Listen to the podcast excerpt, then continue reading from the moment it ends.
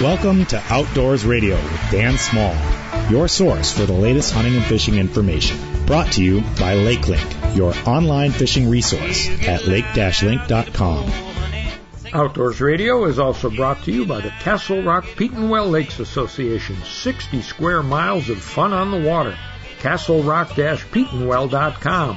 And by Huntworth Gear, high-tech camo wear at a price you can afford. HuntworthGear.com. I'm Dan Small. Today we'll learn how solar-powered drone sailboats are helping with fish research in the Great Lakes, and we'll get a fishing report for the Castle Rock and Petenwell flowages. All that and more coming up on Outdoors Radio, so stay right there. It's time now for Madison Outdoors, brought to you by Pappas Trading Post, southern Wisconsin's largest Mathews and Mission archery retailer. They're located just west of Arena at the intersection of Highway 14 and County Highway H, and you can also find them online at pappastradingpost.com. You hear this feature each and every week at this time on WTSO, the Big 1070, and anytime at all on our podcast, wherever you get your podcasts, Lake Link, iHeartRadio, and other platforms as well. And joining us once again is pro angler Duffy Cupp. Well, Duffy, thanks for joining us and welcome back. It's good to be with you, Dan. Now you've been fishing the Madison chain for a while now that you've back from you've come back from up north, right?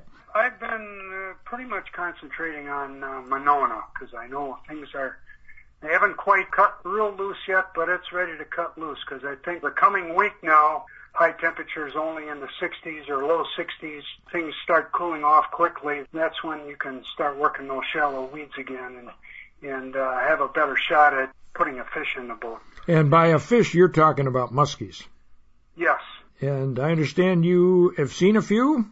Yeah, I was out late last week uh, with another guy. I was kind of guiding him. He's not a very experienced muskie guy, but we we had a good time. I didn't agree particularly with the lures that he was choosing to throw, but that was up to him. I was throwing the big Western uh, spinner baits with the Indiana blade. One in the boat, and I had at least three other really good shots at fish. Uh, other than that, but wasn't quite able to hook them up long enough to get them in the boat. Aha. Uh-huh. And your friend, did he have any hookups or any follows? No, no. I did give him a little bit of a talking to at the end, and it was all good natured and everything. But uh, he owes me he owes me breakfast now sometime. yeah, and and he sh- he should be taking your advice on what baits to throw. In addition to muskies, what's going on on the chain? On Mendota, I know guys are getting out either early or late, you know, and fish until after the sun goes down and having some success on the walleyes. There are a lot of walleyes on Lake Mendota and bluegills and big bluegills. Know, Mendota's kind of known for the big bluegills. The only thing I, I think I like to pass along to people is if, you know, if you catch a 10 inch bluegill, uh, this is just my opinion. Uh, I, I'm hoping that you let it go. Keep the ones that are smaller than that if you're going to take a bunch home to eat, and that's okay. There's nothing wrong with that. But if we want to keep that genetic pool up at a at a high rate, we've got to feed those big fish back into the water. They're not very common, are they?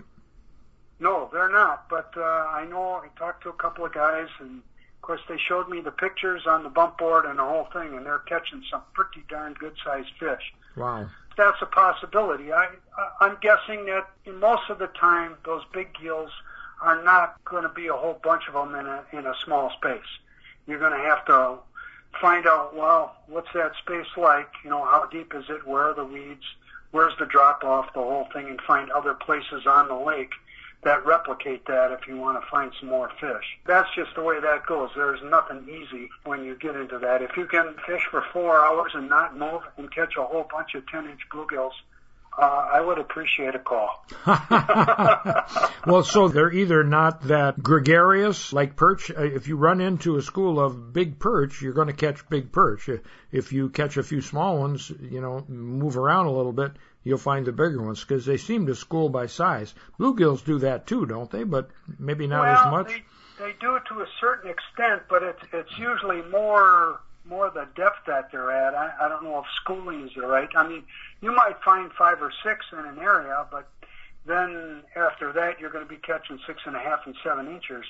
And the guys that are fishing for them are fishing anywhere from 12 to 40 feet of water. And again, you go down to Monona, they're still suspended out there. Yeah. And you just got to be able to drive over them with your electronics and find out where they are. And especially if you have the correct wind, just drift over there, and it's it's pretty easy to catch them at that point. Uh huh. How about the bass action? Is there much going on? Bass uh, have been very, very active. And again, they're relating to the weeds right now. When that cold front comes in, they they should really start gobbling things up. Again, people think, well, once that water starts cooling off and you know, they put on the feed bag, right? And I don't particularly agree with that.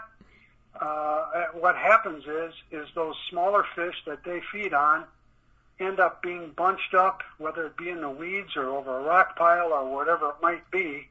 And with a, a muskie or a big pike or even a big bass, they're opportunistic feeders. So if you just got done eating at McDonald's, but somebody waves another quarter pounder in front of your face, you just may take a bite again. you might. That's just the way it is. I mean, Mother Nature has programmed them to do two things. That's to to eat so they can survive and to reproduce. So. Yeah, and to avoid having somebody else eat you, of course. Uh, so, well, yeah. Yeah. And now this weekend is the big pit tag tournament for you muskie guys, isn't it? Yes, interesting process. I don't know if there's any place else I've never heard of that that has a tournament, small tournament run like this where we have had, God, since 2005, I think, cooperated with the DNR in a scientific study of growth rates of uh, Leech Lake strain fish and Wisconsin strain fish and the whole thing and all the complications that go with that.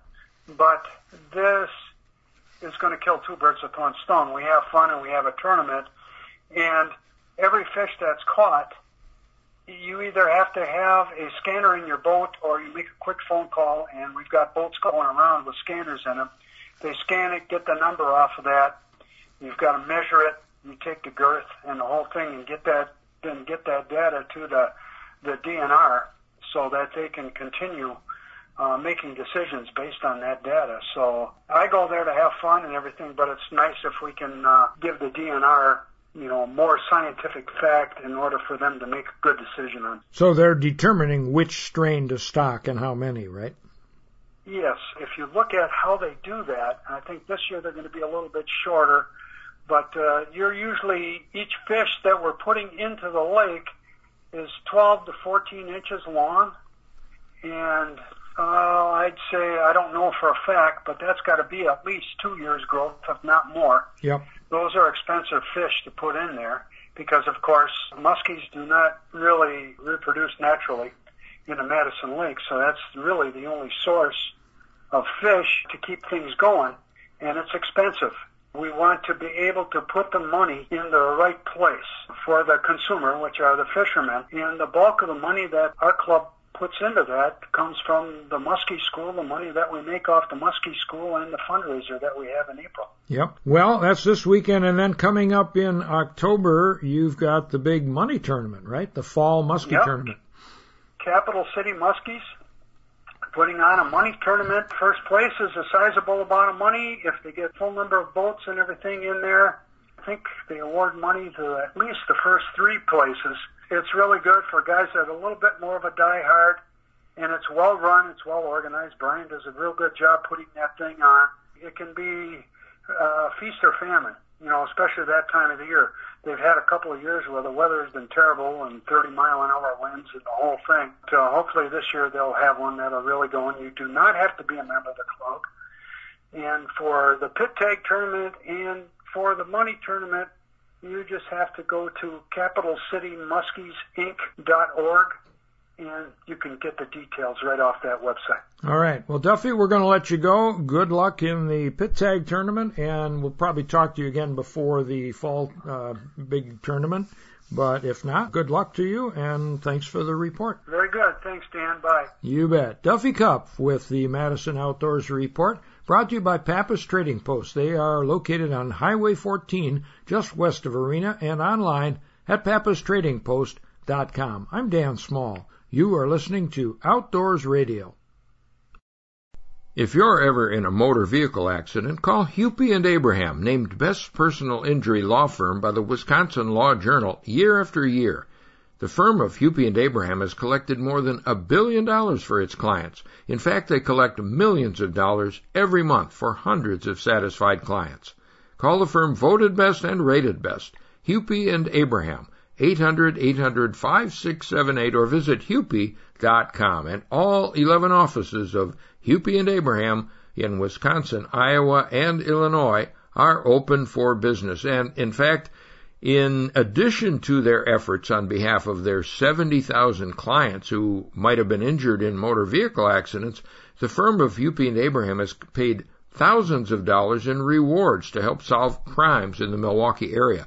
Mike Hupy is the president of Milwaukee Crime Stoppers, and he has just announced that he will pay a $25,000 reward for the next anonymous tip that solves a homicide case. So if you've got a tip on an unsolved homicide case, visit MilwaukeeCrimeStoppers.com or call 414-224-TIPS. And you can find that phone number at MilwaukeeCrimeStoppers.com if you didn't write it down. Well, joining me this week from home once again in Wisconsin Rapids, Jeff Kelm. Well, Jeff, you're back from Cass Lake and you've got a few days off. Yeah, yeah, a little bit of time before our final tournament of the year. Pretty excited to, uh, you know, I'm excited to always start the season and then I'm excited to, for the season to wind down, you know, but, uh, yeah, down at Cass Lake or up at Cass Lake rather from from my vantage point. Uh, we went to um, that's kind of our traditional stop for the Masters Walleye Circuit for the final regular season event, and uh, we had a good time up there. Dan, there's just it's beautiful scenery.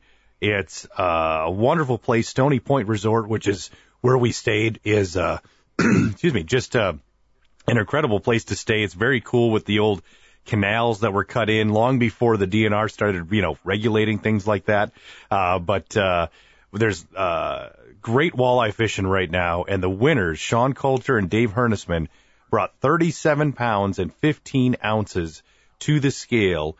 And that's five fish each day, two days, uh, with only one fish over 20 inches per angler. So two per team each day. And, and what's wow. incredible about that is that when you look at the previous tournament was Lake Oahe and guys were handing in 11 pound fish out there. Okay. Mm-hmm. They only weighed 40 pounds in two days out on Lake Oahe. These guys weighed 37 on Cass Lake. I mean, just this northern Minnesota lake, you, you wouldn't be able to pick it out from a map if you were just looking for it but there are yeah. some giant fish out there. Well, it sounds like a great fishery. Fantastic. It is. Uh, you know, great for perch. We went out and did some perch fishing and took home a, a you know a, a mess of them and sent some of the the folks from down in Oklahoma home with a real good fish fry. Nice, nice. And you have one more tournament. Where's that? World Walleye Championship. That's in Oconto, so not too far away from home oh. uh, here in Wisconsin Rapids. And uh, We've got uh, 40 teams battling it out for well over $120,000 in cash and prizes. Everyone who participates in the championship and fishes all three days will go home with something, and uh, it will be uh, a lot of fun to see who, uh, what team uh, brings home the World Walleye Championship this season. Great. Well, it's a it's a wonderful way to work up uh, a wonderful way to wrap up a season of work, mm-hmm. I guess is mm-hmm. what I'm mm-hmm. trying to say. Yeah. Well, great. Well, I am out of town, as you know, and listeners uh, are learning now. I'm down in Missouri for the annual Association of Great Lakes Outdoor Writers Conference in Branson. And Branson, for folks who've never been here, is sort of, it's kind of dells with music, is what the way I describe it. Uh, they've got a lot of the touristy type attractions that Wisconsin Dells has to offer. Uh, water parks, uh, boardwalk, um, boat rides on Lake Taneycomo, which is a flowage really of the White River, as is Table Rock Lake. Mm-hmm.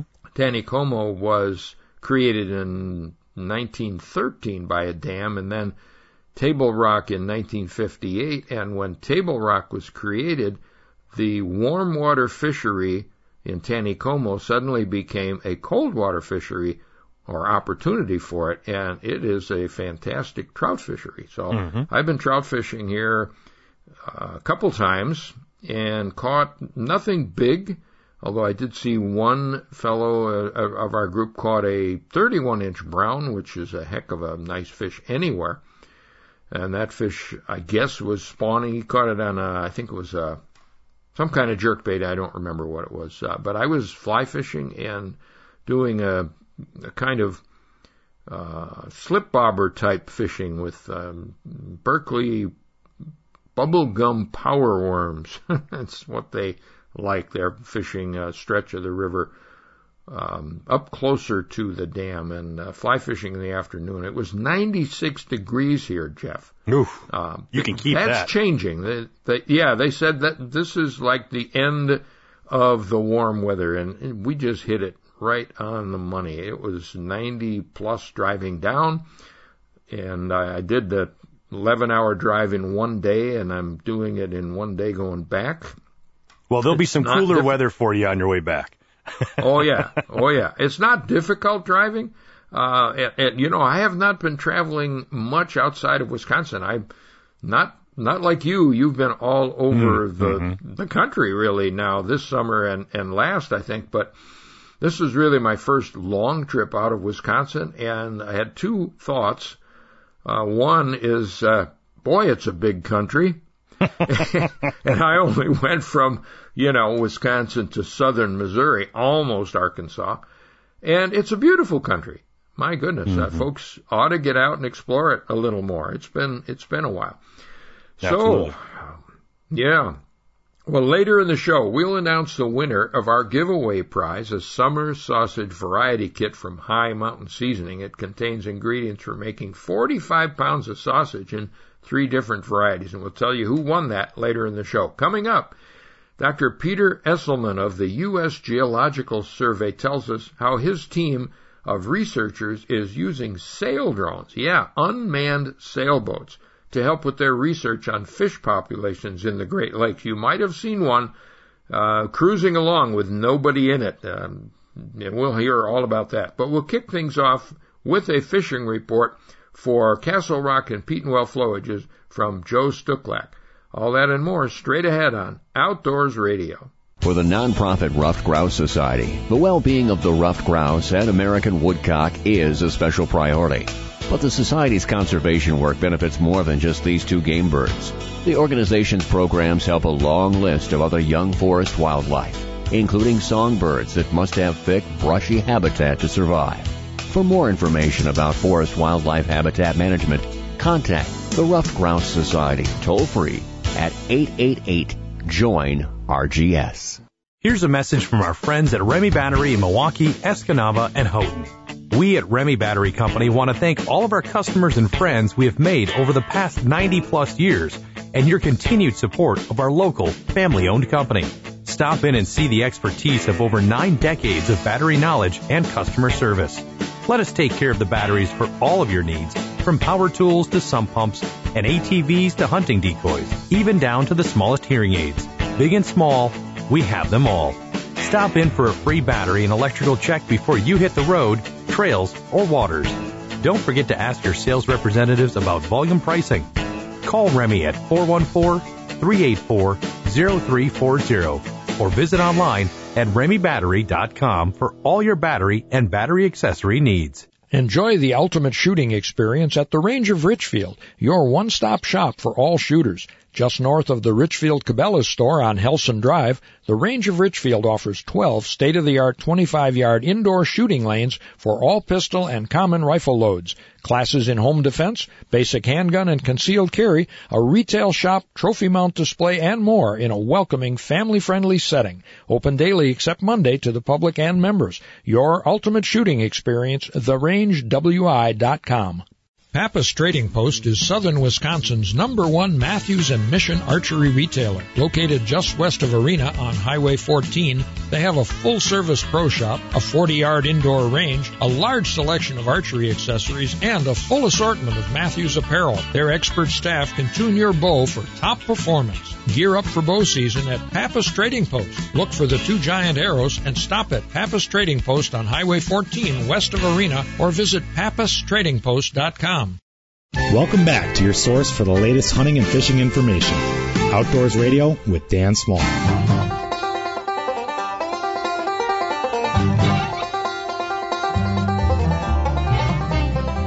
Welcome back to Outdoors Radio. I'm Dan Small. The Castle Rock Petenwell Lakes Association offers four season outdoor recreation on two of Wisconsin's largest inland lakes and many miles of river, hiking and biking trails and much more. You can check them out online at castlerock-petenwell.com.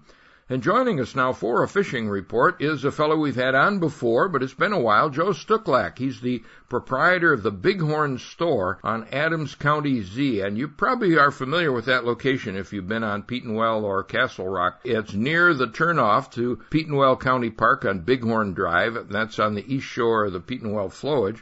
Thanks so much for joining us. How has the fishing been on Petenwell? The fishing is starting to pick up. Water temperatures are beginning to drop. We're down below 70 degrees now in that 66, 67 region, and um, things are starting to pick up. There's a lot of smaller walleyes being currently caught. Deep water edges is where they're at. Crappies are making their way up into the river, and um, shallow water trees, guys with jigs and minnows are doing real well on them on the south end of the lake near the south dike. Believe it or not, they're getting some real nice bluegills. 10 to 14 feet of water in the trees. And what are people getting the gills on? Gills are just a piece of crawler on an eighth ounce jig. Nice. And trolling for walleyes? Guys are trolling, some guys are jigging, but right now the live bait, I'm selling a lot more live bait than I was three weeks ago. That's the reason guys are jigging. Uh huh. What have you got at your store? Now, this is a convenience store, and not just a bait shop, right? We consider ourselves a bait shop with convenience store items. Okay. Um, I have a full array of walleye tackle, terminal tackle, catfish items, rods, reels. I sell St. Croix rods, Fox River rods. I sell Yogi rods, which is a local manufacturer, custom rod maker, and from Austin, Mike Take. We also have beer, full selection of beer, wine, and liquor, snacks, some grocery items, camping items. We do LP exchange. We have gasoline, including um, 91 octane, which is ethanol free, which everybody runs in their motor, boat motors and ATVs. And then I usually have at least a six or seven choices of minnows and you know crawlers, redworms, waxworms in season. You must do a lot of business with the folks who camp at Petenwell Park. Oh yeah, campers are, you know, obviously this time of year it slows down, but the campers keep us very busy throughout the summer. And what are your hours there? We're open 6 to 6 Monday through Saturday and 6 to 5 on Sunday. Okay. Well, now, Petenwell is north of Castle Rock. How are things on Castle Rock this year? Rock has been good as well. That little Yellow River Buckhorn Bridge area is always a good spot. Walleyes, white bass, crappies. The Dirty Turtle area there um, is always good for crappies. I would say the crappie fishing on Castle Rock is probably a click better than on Petenwell. Okay. Go ahead. One thing that I did forget to mention is the perch are really making a comeback on both of these lakes. Okay. Starting to hear of catches of 15, 20 fish at 10 to 12 inch fish, so them are nice. Oh, nice. Yeah. And where are folks getting those? Deeper trees, standing timber, and 10 to 14 feet of water. Okay. Along the worm. along the old river channel. Yeah. Okay. And how about the river itself, uh, below the dams and wherever else people can access it? You know, this year it's been kind of a struggle because of low water flows. Hmm. We've had some of the lowest flows this year that that I've seen in 10 years. So, you know, it's always tough, but when you're in that moving water there, there there's always good muskie action. You know, there's local fish that hang out there most of the time. The walleyes and pike move farther down into the deeper waterfalls, but it's all, uh, you know, it's all relevant to water flow. Yeah, I have fished below the Castle Rock Dam when you were at that bait shop uh, several times, and uh, we raised a number of muskies. I haven't caught one yet. I haven't been there now in, in a couple of years, but I I know guys who do very well there, or who have done very well there, right below the dam. Joe, you do a regular fishing report on WRJC, one of our radio stations, don't you? Yes, once a week I do um, an outdoor report Wisconsin river fishing conditions, you know, local hunting stuff, just anything that's going on in the outdoors, whether we're seeing young turkeys hatching or fawns or local wood duck yeah. population. And when does that? a little bit of everything. When does that report air? I put it in on um, Wednesday mornings. It starts running the weekend on Thursdays, I believe, at six o'clock, and then it'll run through the weekend through Sunday. Oh, okay. Now you mentioned hunting. I understand you've been bear hunting. Have you seen anything? I haven't seen anything with the store. I'm kind of limited in time to afternoons and hit and miss, but the bears are there. It's just I'm not in the right place at the right time because we're getting we've got trail cameras on all the baits. I left the other night at seven. Legal shooting time was seven twenty-five. I left at seven twenty-five, and the bear was there at seven forty-five. So he was right behind me. I'm hoping that this cold front coming through this week is going to make a difference on the uh, activity and see him be a little less nocturnal and moving around a little more during the day. Yeah, he was probably waiting for you to leave the woods and come in and hit your bait. He probably knew I was there. But yeah. no, yeah, there's a, we got we still got quite a few active baits going too, so Hmm. we've got a little bit of time. It is what it is. It's Yep. it's hunting. Yeah, absolutely. And you mentioned turkeys. Are you seeing many broods? I drive the back roads of Necedah Wildlife Refuge, Meadow Valley Yeah. Wildlife Area a lot, and it is just loaded with turkeys and young ones. There's just broods and broods. The thing that concerns me a lot is there's a lot of small ones. Uh huh. a lot of them turkeys of the year are only the size of grouse. And we're coming into a pretty tough time of year here in another month or two. But there's still plenty of fair size, plenty of birds that are just smaller than an adult. I'm seeing a lot of uh, what I'm thinking is second broods. The first Sure. first clutch of eggs got washed out or something, and then they renested. And you know, hopefully we have light winter with not real heavy snow, and them birds should be able to make it through. Yeah. All right. Well, Joe, we'll let you get back to your customers there, and we appreciate the report, and uh, we'll talk to you again sometime. All right. Thank you. Have You- a great day. You bet. You too. Joe Stucklack is proprietor of the Bighorn Store on Adams County Z. It's on Bighorn Drive, right near the turnoff to Petenwell County Park on the east shore of the flowage. And this is brought to you by Castle Rock Petenwell Lakes Association. You can find them at castlerock-petenwell.com. I'm Dan Small. More Outdoors Radio right after this. Listen to more Outdoors Radio online at dansmalloutdoors.com.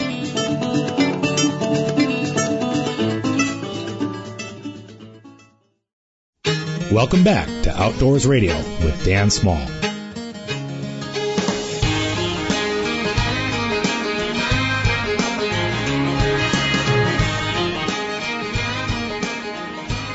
Welcome back to Outdoors Radio. I'm Dan Small.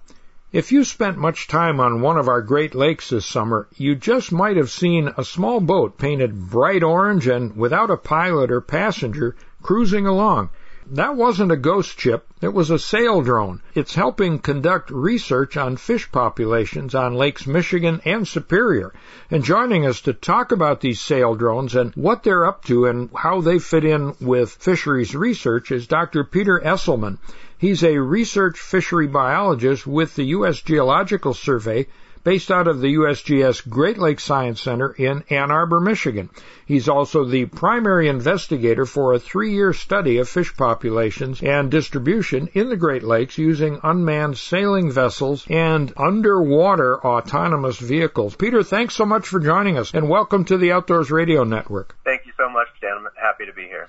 Now, I understand this is a three-year study and you are pretty much wrapped up with year two of the data gathering. Is that true? Yes, that's correct. Now, our listeners are familiar with Great Lakes fisheries in general, but maybe not so familiar with how your research might help fish managers and decision makers. Can you give us some background on that? Absolutely. It's clear imagine, and, and many of your listeners, that the Great Lakes have tremendous importance culturally, but they're also an economic engine, and, and fisheries play a large role in that. Every year, 75,000 jobs are supported by fisheries, and the Great Lakes Fishery Commission has estimated the value of the fishery at $7 billion annually. The fishery is actively managed by the states, the tribes, and the province of Ontario, who come together under an umbrella organization called the Great Lakes Council of Lake Committees.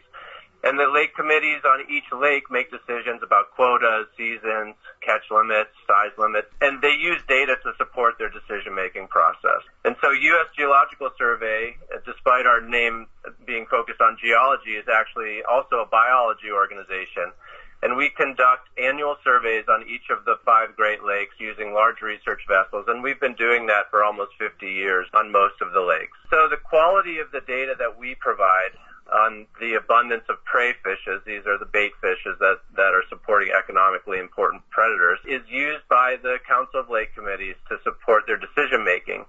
And if our data are, somewhat inaccurate or imprecise, then it can have downstream effects on the quality of decision making. And so we're using these uncrewed surface vehicles and autonomous underwater vehicles because they can give us a much better picture of the accuracy of our conventional surveys that we've been running for almost 50 years and therefore help improve the quality of data and therefore the decisions that can be made from those data by the lake managers. Tell us about these boats and how they work. They're unmanned, so obviously they're powered by something and controlled somewhere by somebody, right? That's right. So we're talking about two different technologies. One of them is called Saildrone. Saildrone is a corporation out of California that has developed a very effective, long range, remotely helmed sailboat there's 24-7 observation of the positions of those boats, which communicate with several base stations around the world via satellite uplink. And they also receive instructions from uh, remote captains, essentially. They also have a fair amount of sort of autonomy built into them. So the controllers might give them a latitude and longitude to sail toward and a corridor width to sail within, and Saildrone has worked out the onboard control systems to make that happen. So it's wind powered. It has a rigid sail. The sail is about 15 feet high. The boat's about 23 feet long. It also carries solar panels.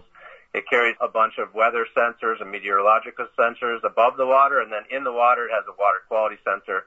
And for us, the business end of the vehicle is the down-looking fisheries echo sounders, which give us fish abundance, and distribution within the cone of sound that shoots out of the echo sounder. It's basically a powerful fish finder. There's one other technology which is an autonomous underwater vehicle. We call it an AUV.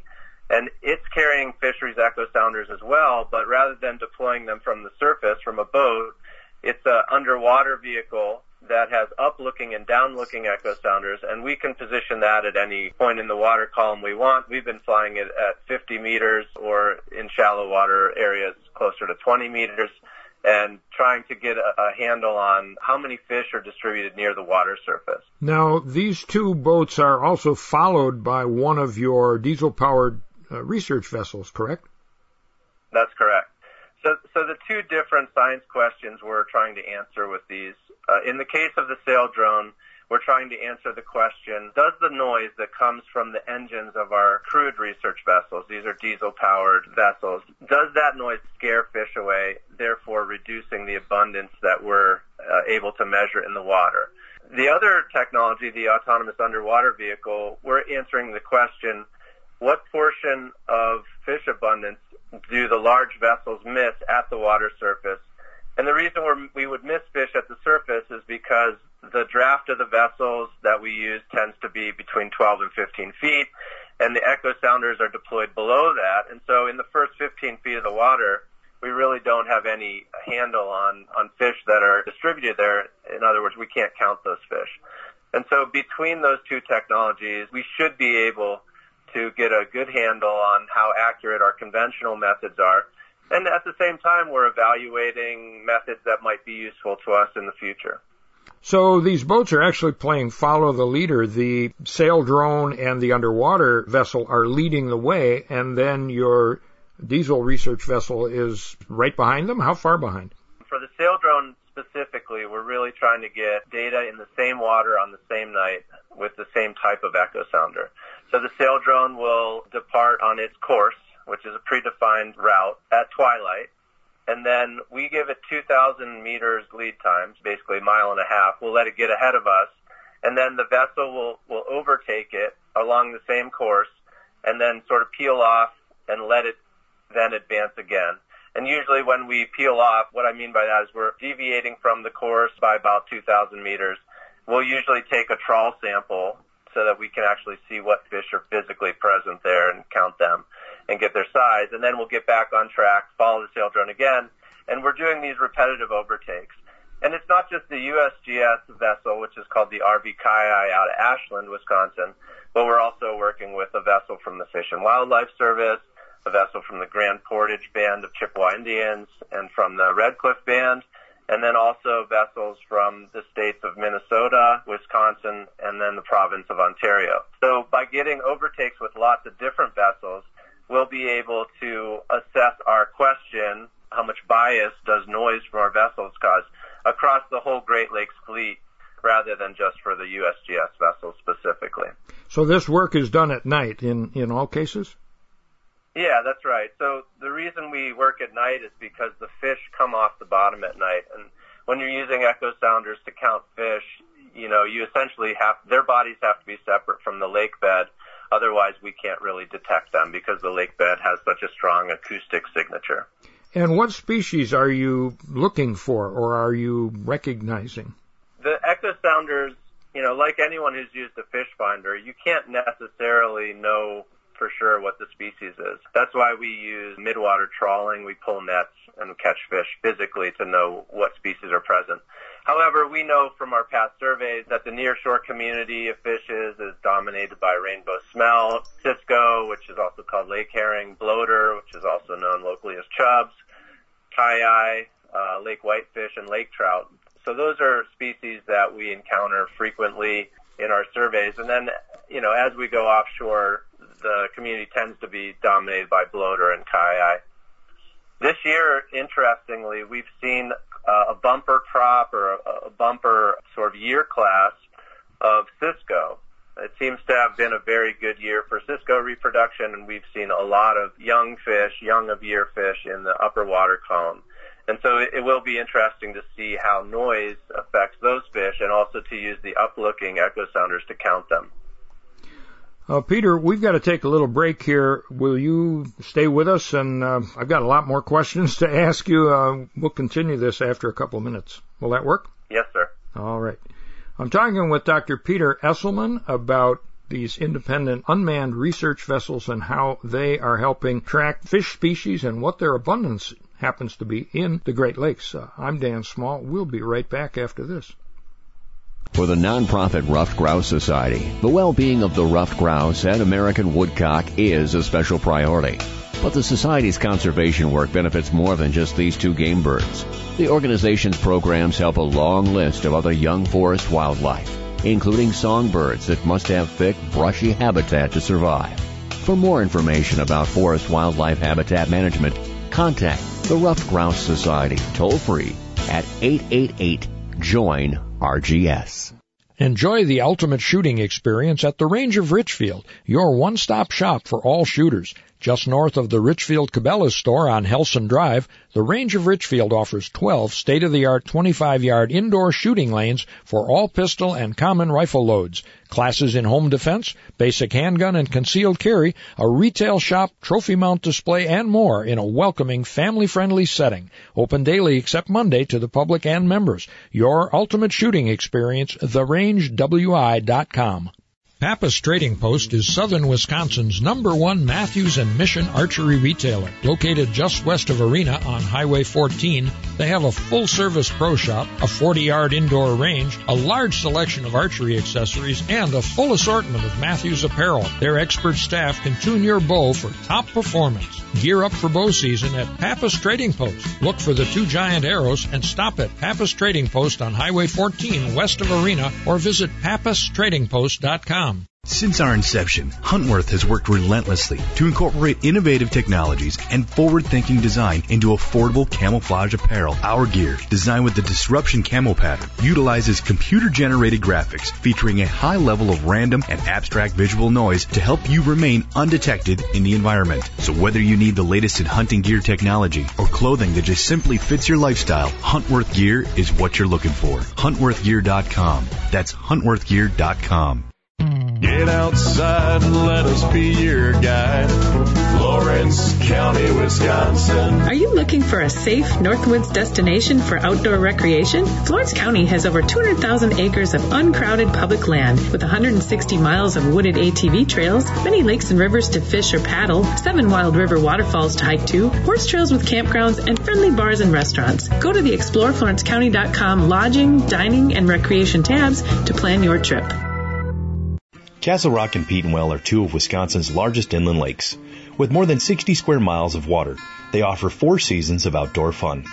Halfway between the Twin Cities and Chicago, and just minutes from Wisconsin Rapids and the Dells, you'll enjoy family-friendly resorts and campgrounds, great fishing, bike trails, county, state, and national parks, and the Necedah National Wildlife Refuge. Learn more at castlerock-petenwell.com or on Facebook at Castle Rock Petenwell Lakes Association. Welcome back to your source for the latest hunting and fishing information. Outdoors Radio with Dan Small.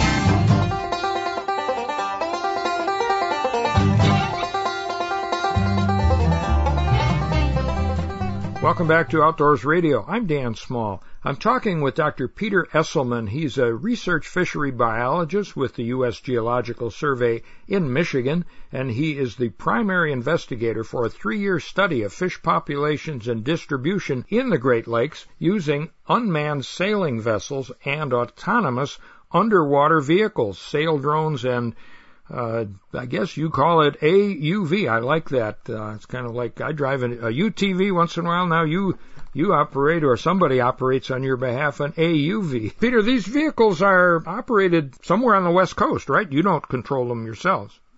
We contract with the Saildrone Corporation, and they basically handle the deployment, the operation and the recovery in consultation with us. And we help with coordination with the local Coast Guard and the Canadian Coast Guard for that matter. And we also suggest routes to them to maximize our science capability. They're essentially controlled and managed by a private company and we pay them on a daily basis to collect the data.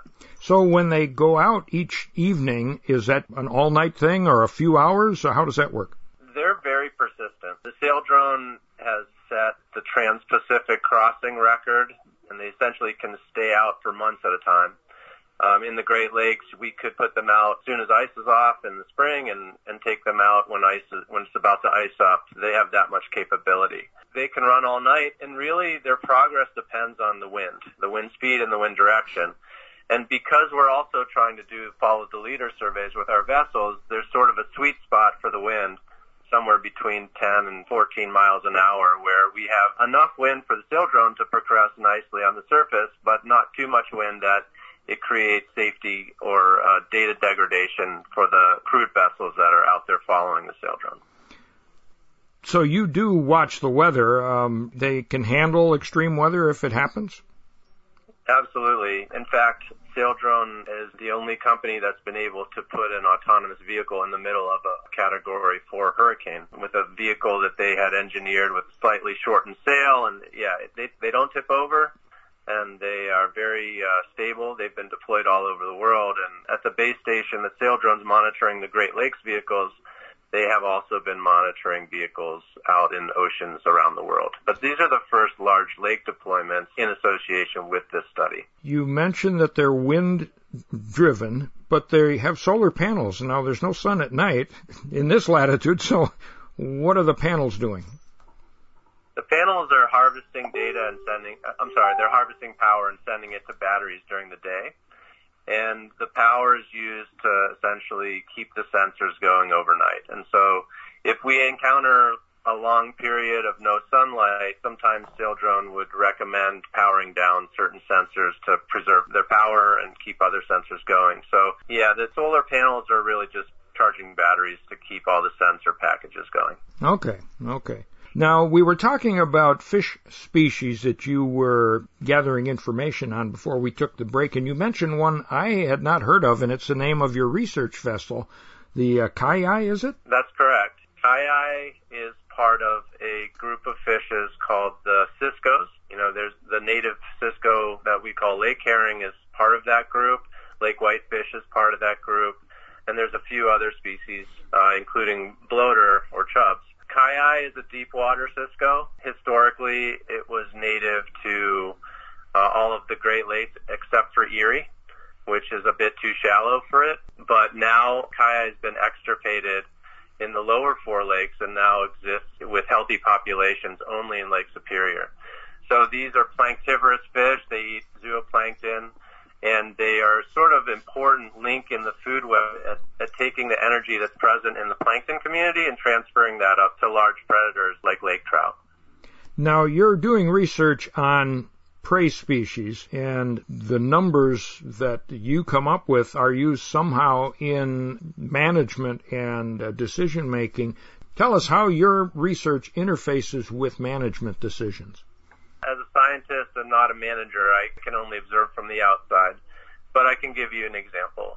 Each year on Lake Michigan, we are out with our vessels collecting data about the prey fish communities, which include alewife in Lake Michigan. And of course, alewife is an important food for Chinook salmon and coho salmon, particularly Chinook, which is the most valuable sports fishery in Lake Michigan. There's a committee of managers and scientists who uh, are essentially responsible for setting targets for catch limits and size limits for salmon.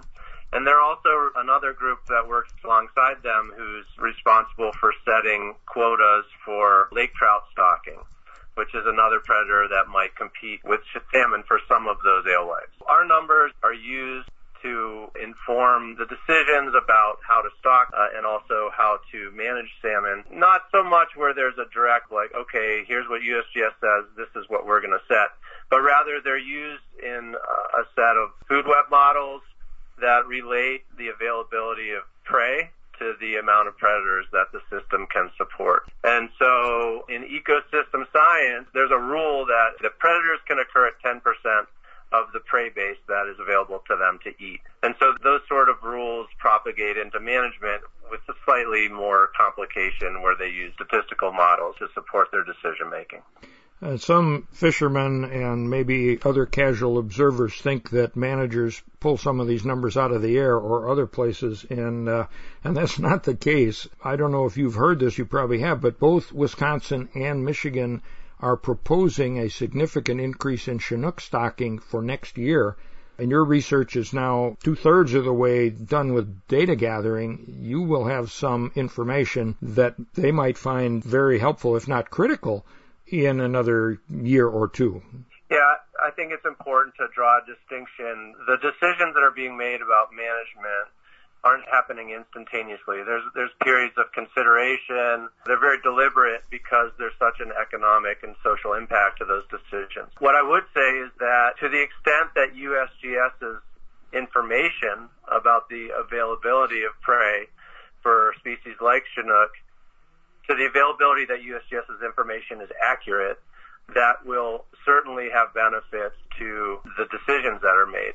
And so, for instance, summer alewives are distributed near the water surface oftentimes. And our uplooking sonar that we're deploying from the AUVs will help to answer questions about the accuracy of you know, our summer estimates of alewife. And so it's quite possible that the data we are collecting will lead to refined estimates of abundances of important prey fish species like alewife. And it's up to the managers ultimately. We provide them with the data, but having a, a, tighter and more accurate estimate of prey fish should lead to better decisions downstream. I would hope so, yeah. Now, you mentioned uh, in the first segment, and you kind of referred to it now, that one of the reasons you're using the underwater upward looking sonar is that diesel powered or even uh, gas powered vehicles or any vehicle uh, on the surface will scatter fish. Anglers know that. That's one reason that people put planer boards out to catch the fish that swim away from your boat and they're out there and they see the bait and they grab it. Have you learned anything, or is it too early to say, just how significant the impact of scattering fish by a motor powered boat might be? We're currently in the process of digesting the data we collected last summer on Lake Michigan and Huron uh, we have a publication in preparation for that, and we can't talk about it till it's peer reviewed. This is the first summer that we're using the uplooking echo sounders. So the data we're looking at from last summer are from the Saildrone. And so this summer, the data we're seeing from the uplooking echo sounders from the AUV are, this is the first time we're seeing those. So I think that, you know, it would be late winter before we're in a position to sort of share results from our study. And, you know, we're very much pushing hard to get the results out because we know they have quite a potential impact and are of quite a interest both to the managers and the public. Do you get to fish yourself or are you interested in fishing?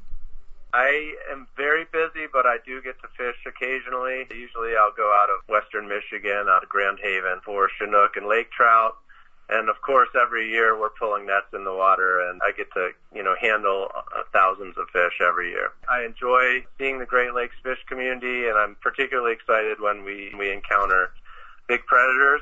And it's always fun to go on gill net cruises where we're actually targeting lake trout population status and trends uh, because you really get to handle some monsters when you're out there on those surveys.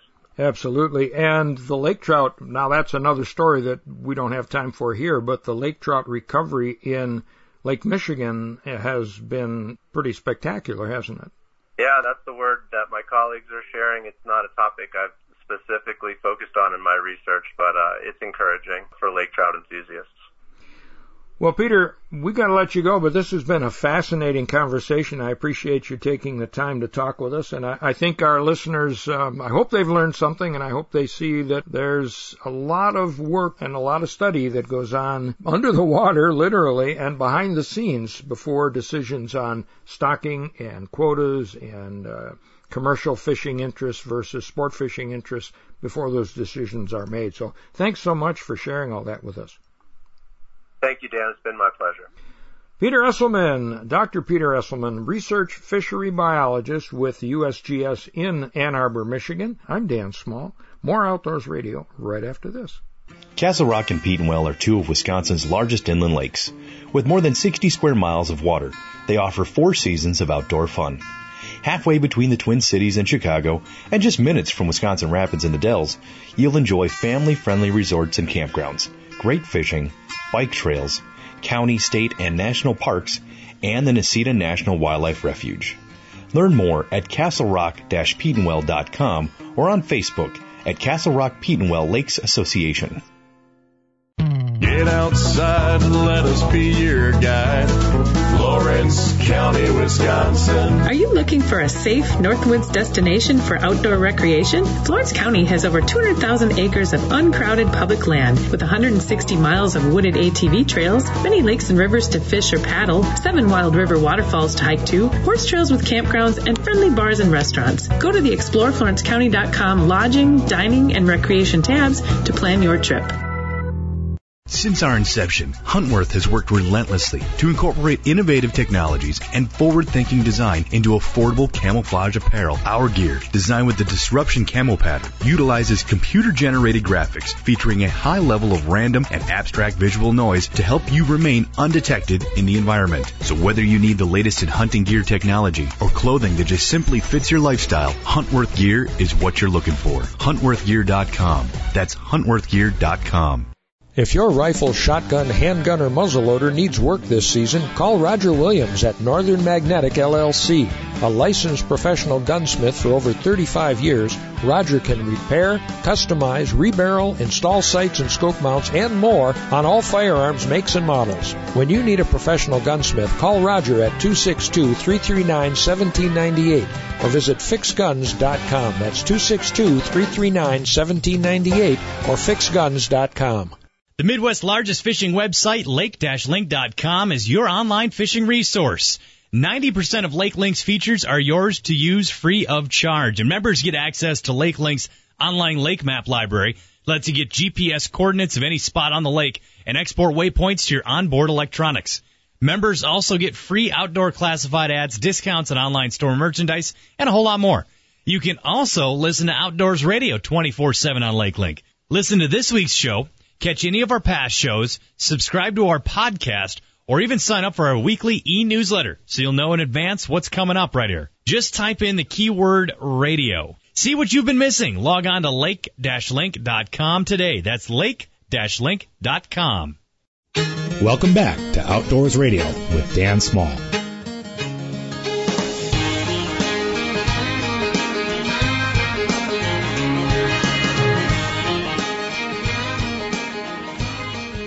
Welcome back to Outdoors Radio. I'm Jeff Kelm.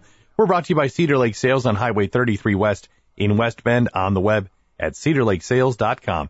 They got great deals on new and used boats, including special pricing on pontoons. So check out their website or Facebook page for details. We're also brought to you by Castle Rock and Petenwell Lakes Association, 60 square miles of fun on the water, castlerock-petenwell.com, and by Huntworth Gear, high-tech camo wear at a price you can afford, huntworthgear.com. And don't forget, if you live in the West Bend area or anywhere near West Bend and you need a place to store your boat, you can do it right there at Cedar Lake Sales. Indoor and outdoor storage available. Well, if you missed our TV show, or if it doesn't happen to be airing in your area now, you can watch past episodes of Outdoor Wisconsin online at milwaukeepbs.org and the Deer Hunt Wisconsin show from last year and a few years um, just before that are available on the Deer Hunt Wisconsin YouTube channel. Our radio show is online all the time. You can download it and take it with you. Listen at your leisure. Go to lake-link.com go to the outdoor radio page and you can download this show, past shows, and and uh, take us with you as you go along your week. You can find Dan on social media as well at Dan Small Outdoors.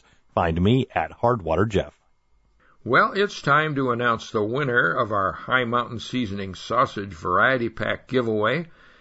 And the winner is going to have a summer sausage variety kit from Hi Mountain Seasoning. It's a great kit. I've been seeing all their products here at the Aglow conference in Branson, and this is the newest uh, thing available from them. So, without further ado, the winner is Francis Dalkey. Francis, we will be putting you in touch with the Hi Mountain Seasoning folks, and you'll be getting a package in the mail. Well, coming up, some calendar items. Today, of course, is National Hunting and Fishing Day. If you're listening to us on Saturday, the 50th anniversary of National Hunting and Fishing Day. It's also National Public Lands Day. I think they tagged that onto National Hunting and Fishing Day a couple of years ago, Jeff. I don't mm-hmm. remember when that happened, but uh, mm-hmm. that is um, also a, a, day of celebration, and you can look for events all around the country. There are a number of them in Wisconsin, including the first annual Jordan Buck Festival in Danbury where Jim Jordan shot what became the world record typical whitetail, and it's the second uh, annual Clam Lake Elk Festival. So if you're up north and looking for something to do, check out one of those events.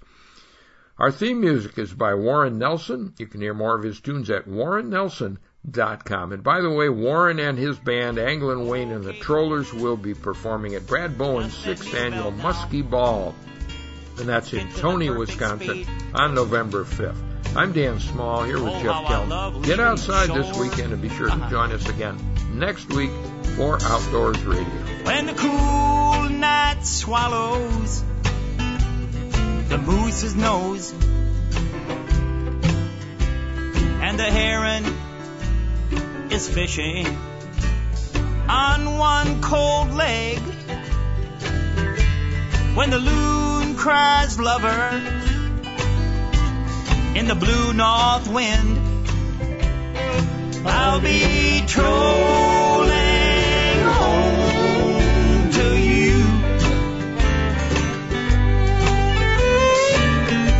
My wrist gets a little chilly on the gunnel. When my lazy Ike is just too lazy to lure. when the worms go dry in the coffee can, honey. I'll be